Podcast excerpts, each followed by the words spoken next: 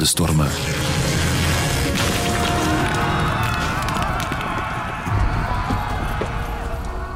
Welkom in deze zesde aflevering van Beeldenstormen. In de vorige afleveringen had ik het telkens over groepen die om religieuze of politieke redenen beelden vernielden. Of het nu ging om de protestanten in de 16e eeuw, de Byzantijnse iconoclasten in de 8e eeuw of de Franse revolutionairen in de 18e eeuw. Vandaag wil ik mij buigen over de actie van één persoon, Mary Richardson.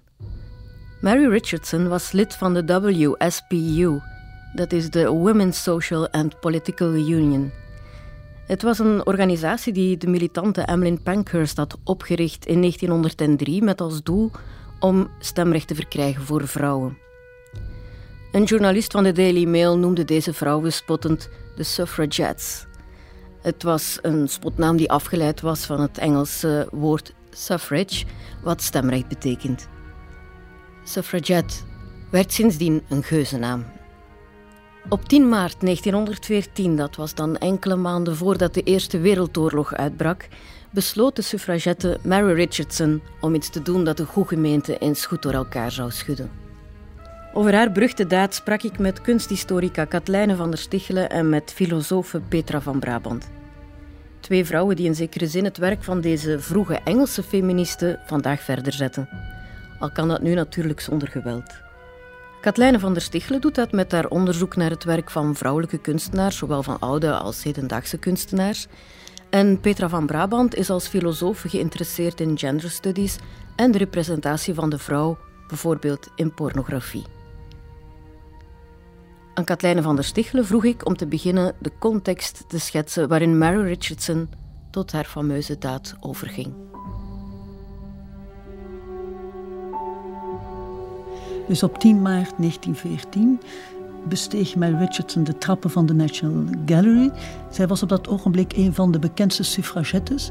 Eigenlijk uh, vriendin ook van Emmeline Pankhurst, die het brein was achter deze hele uh, beweging. En het is van belang om op te merken dat Emmeline Pankhurst de 9e maart gevangen was genomen, precies nadat zij een reden had gehouden aan Trafalgar Square. We are fighting for a time in which every little girl born into the world will have an equal chance with her brothers. We do not want to be lawbreakers. We want to be lawmakers.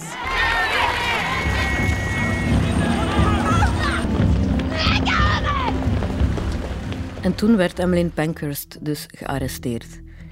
U herkende in het fragment de stem van Meryl Streep, die in de film Suffragette Emmeline Pankhurst vertolkte. Het volgende fragment dat ik wil laten horen is echt en komt uit het BBC-archief. We horen Mary Richardson zelf, die in een zeldzaam interview, enkele maanden voor haar dood in 1961, zelf vertelde wat ze in 1914 had gedaan en waarom. It was when they were treating Mrs. Pankhurst very dangerously in Holloway. They'd put her in an underground cell, which was damp, which had been long ago condemned. And there's no doubt about it, she would have had pneumonia and probably died if she'd stayed there. I thought, well, I must do something to try and rouse the public. En Mary Richardson reageert dus op dit feit door dus de National Gallery te bezoeken. De National Gallery ligt aan Trafalgar Square en zij moet zo meen ik toch, gezocht hebben in die collectie van de National Gallery naar een schilderij dat voor haar een zeer grote symbolische waarde had. En ze kiest uiteindelijk voor het werk van Velázquez. En meer bepaald voor het beroemde schilderij Venus voor de Spiegel, ook bekend als de Rokeby Venus, naar de plek waar het schilderij vroeger hing. Het schilderij is een prachtig liggend naakt dat bewaakt werd door twee supposten die Mary Richardson detectives noemt. Well, I saw these detectives and kept my eye on them and pretended to sketch and walked about from 10 o'clock until noon. And then I thought, oh, this is getting hopeless. But to my delight, one of the detectives went out to his lunch.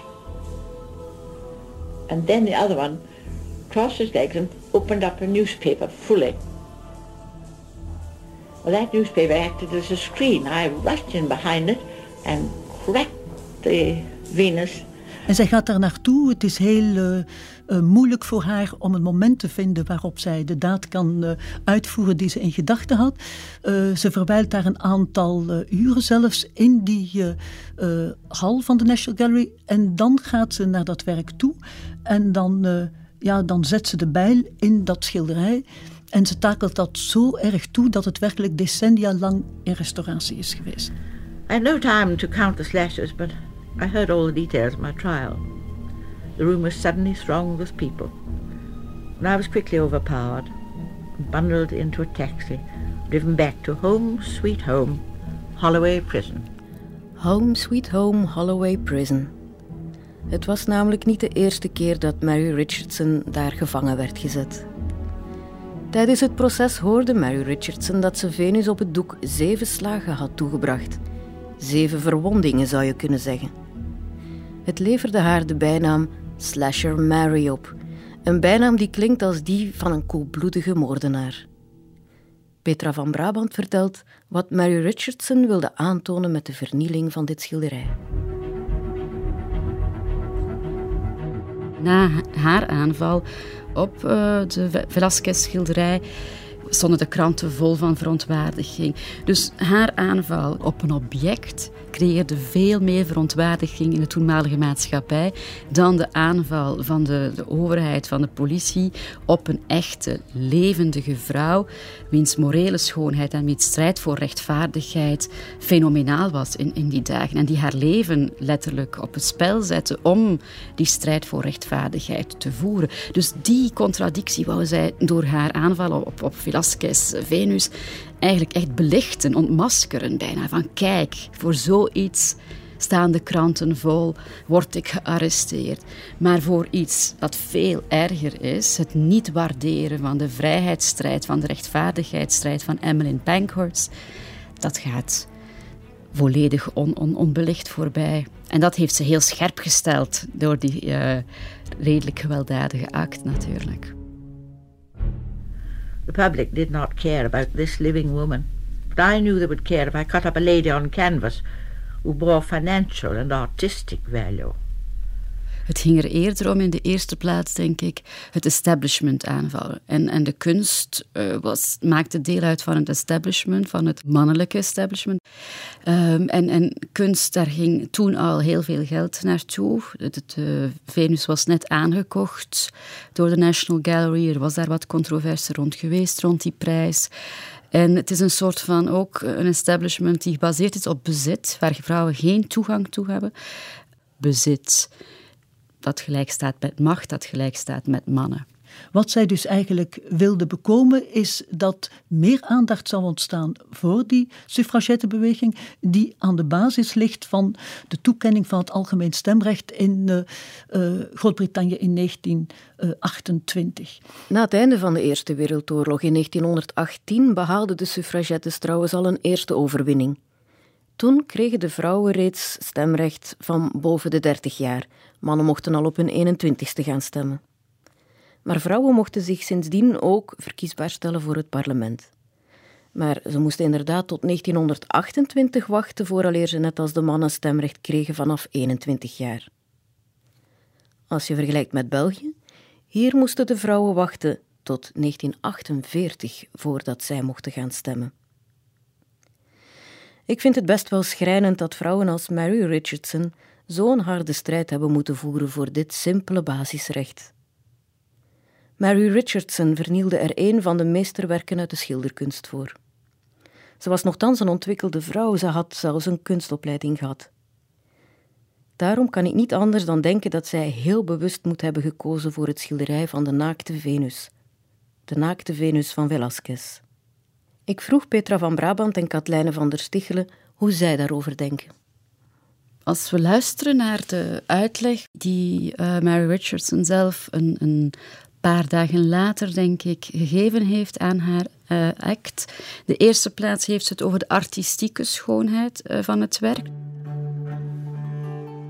Dus het feit van dat het prachtig gemaakt is. Ze verwijst naar de verf, de penseelstreken enzovoort. En het is inderdaad een van ja, de, de mooiste werken uit de kunstgeschiedenis. En ze verwijst ook wel naar de schoonheid van de vrouw die afgebeeld is. Dus het gaat zowel om het, de schoonheid van het maken als de schoonheid van de afbeelding. Uh, beiden hebben een enorme belangrijke waarde op dat moment, vandaag nog steeds.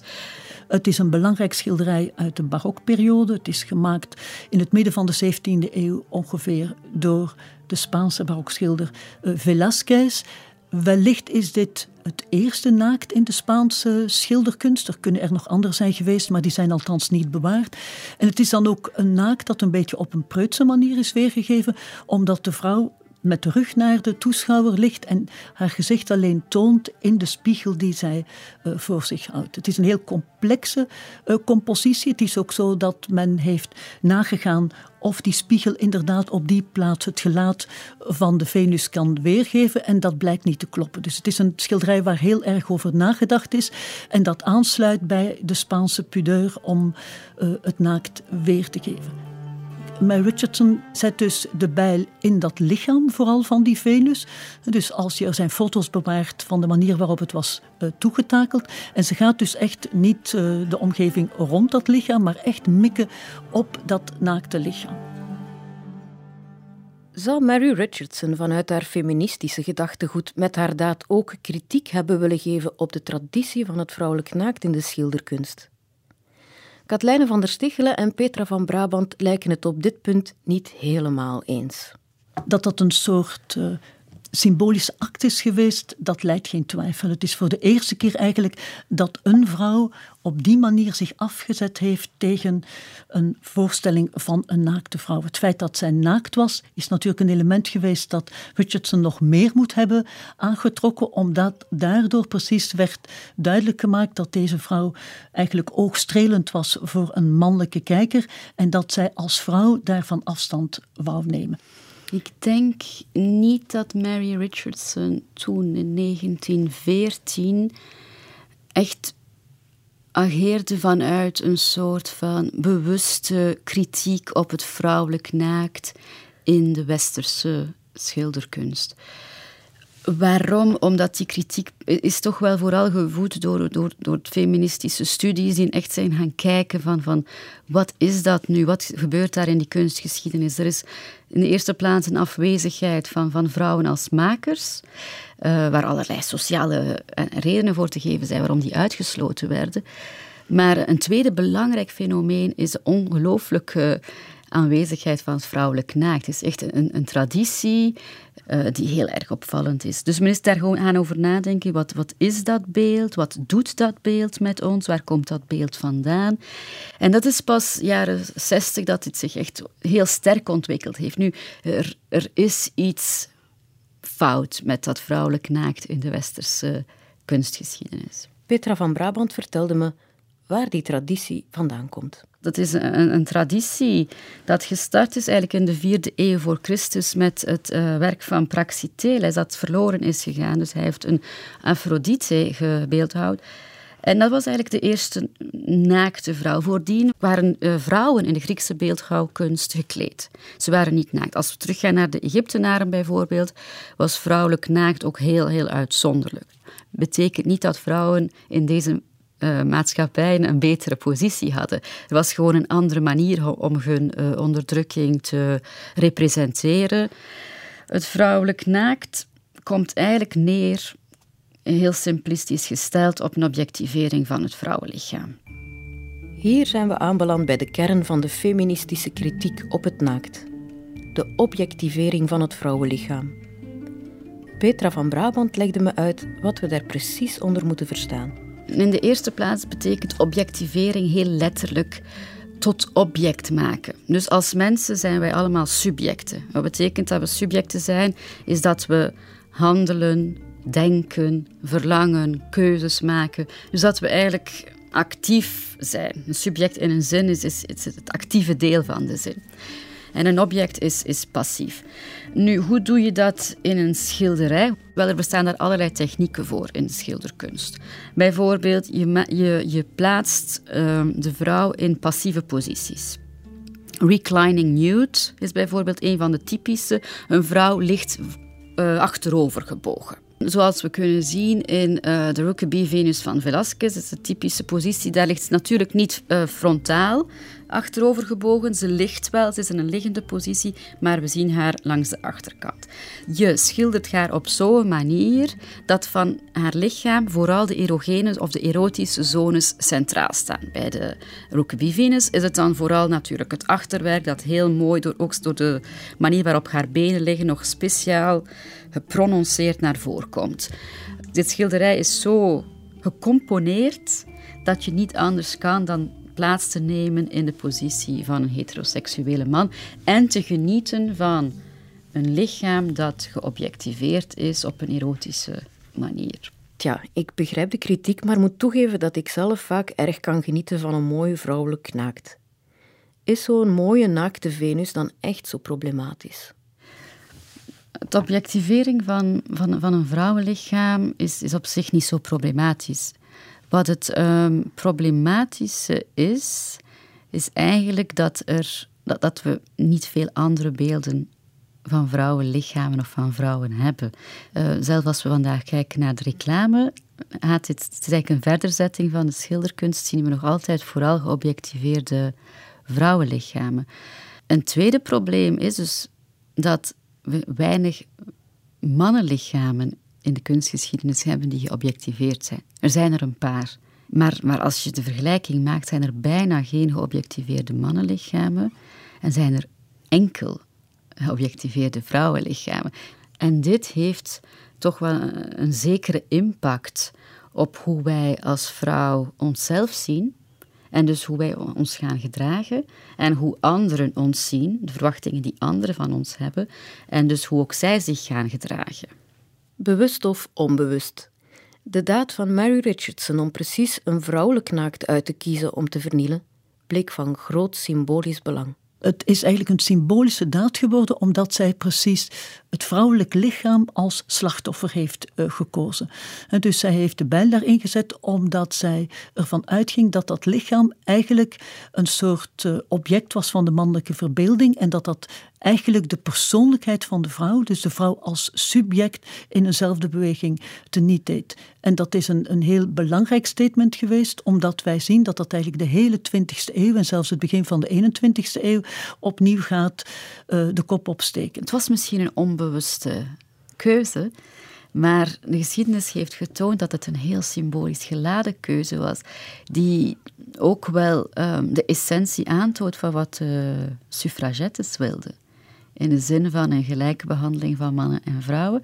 En dat vrouwen ook actieve wezens willen zijn, kunnen zijn en moeten mogen zijn. Eh, de kritiek op, op de onbewuste impact van het vrouwelijk naakt was een veel latere stap. Maar is, zit in dezelfde lijn van vrouwen behandelen en beschouwen en representeren, afbeelden als volwassen uh, subjecten en niet als uh, debiele kinderen. Honderd jaar geleden waren vrouwen dus niet veel meer waard dan een huisdier. Zo mocht een vrouw in Engeland bijvoorbeeld ook geen bezittingen hebben en was zij zelf, wettelijk gezien, gewoon het bezit van haar man.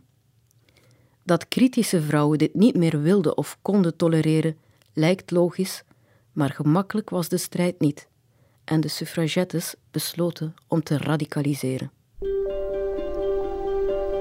Vandaag zouden we die uh, nog, acties nog steeds, net als toen, gewelddadig noemen en, en zelf terroristisch noemen. Het waren beperkt gewelddadige aanvallen. Er werden hier en daar een bom gelegd. Slachtoffers waren niet zo uh, talrijk. Mm, het geweld was, was heel vaak ook tegen zichzelf gekeerd. Um, in die zin dat men zich opofferde. Een van de iconische uh, voorbeelden is dat een, suffragette zich tijdens paardrennen voor een paard gegooid heeft. Om de koningin toen te laten zien van, van we nemen het zo serieus. Het, het sterven vinden we heel erg, maar minder erg dan, dan moeten leven als, als een, een, een minderjarigen, letterlijk, en, en uh, onze dochters uh, ditzelfde leven uh, te beloven. Dus er was een soort van radicalisering en een broodnodige radicalisering. En die agressie, dat fanatieke, is er bij Richardson altijd geweest. Zij is ook op een bepaald ogenblik lid geweest van de fascistische beweging in Londen. een partijbeweging waar ze relatief kort nadien afstand van heeft genomen. Maar het zegt ook iets over haar zoeken naar politiek activisme en vooral naar een politiek activisme dat in staat was eigenlijk de rechten van vrouwen uh, te verruimen. De suffragettes leken alles over te hebben voor hun strijd. Ook Mary Richardson. In het interview uit 1961 vertelde ze over de strijd die zij en haar medemilitantes ook in de gevangenis voerden. Uit protest tegen hun arrestaties gingen de suffragettes in hongerstaking. Om een einde te maken aan de hongerstakingen, die bij de publieke opinie toch ook tot wat commotie leidden, werden de vrouwen gedwongen gevoed. Een pijnlijke praktijk, zo getuigde Mary Richardson. They fed me through my nose, which was very painful because the nose swells with the tubes. They used to throw me on the floor, cover me with a sheet, and then I'd have about three wardresses huge heavy weights lying across my body to hold me down. And then the doctors would come in, one kneel on my shoulder and the other one would put the tube up my nose, a great long tube with a very stiff end. And of course, uh, it affects your eyes as well as hurting your nose very mm. much. And I sometimes used to think I, I couldn't stand it anymore, that with the solitary confinement, but yes. I don't know, I got help from outside in some sort of way and uh, Just managed to hold on. Mijn bewondering voor de strijd van deze vrouwen nam alleen maar toe toen ik door het maken van deze aflevering meer te weten kwam over Mary Richardson en al die andere suffragettes. Maar al bij al blijft het toch een beetje wringen. Kan een broodnodige sociale strijd de vernieling van een uniek kunstwerk rechtvaardigen? Ik legde de vraag natuurlijk ook voor aan Katlijne van der Stichelen en Petra van Brabant. Als onderzoeker van 17e-eeuwse uh, schilderkunst is het voor mij heel moeilijk om precies wat er gebeurd is met dit schilderij, Rockaby Venus van Velázquez, uh, te plaatsen. Enerzijds vind ik het natuurlijk een hele grote schande dat zoiets is gebeurd en vind ik het heel pijnlijk om te zien hoe zo'n bijl gegaan is door, door dat doek en dat lichaam heeft uh, vernield. Langs de andere kant kan ik niet ontkennen dat precies de daad uh, als daad symbolisch een heel hoog gehalte heeft en ook zeer inspirerend is geweest voor de verdere uh, traditie van feministisch geïnspireerde uh, kunstenaars.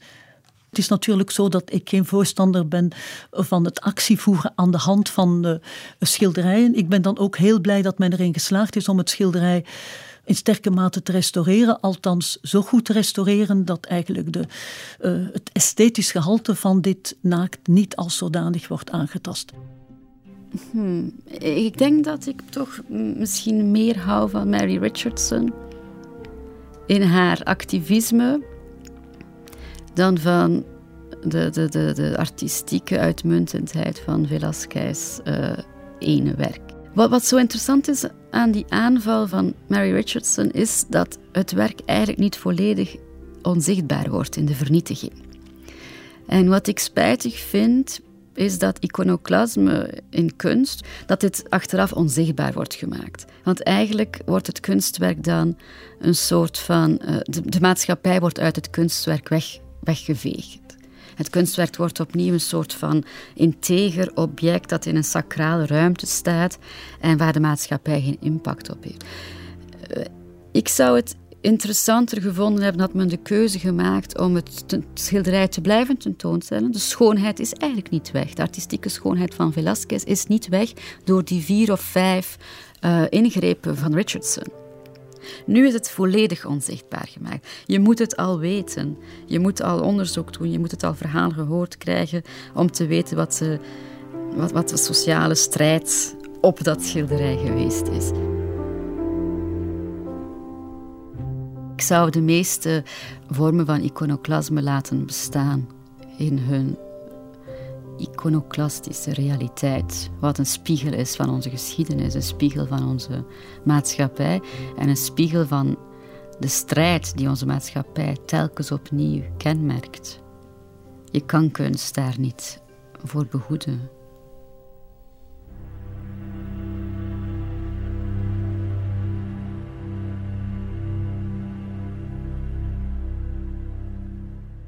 Ik vond het antwoord van Petra van Brabant wel prikkelend. Want de vraag blijft voor mij open. Herstel je een vernield kunstwerk, restaureer je het, of laat je net de vernieling zichtbaar als een spoor van de geschiedenis? In de volgende aflevering van Beeldenstorm ga ik weer een hele andere tour op.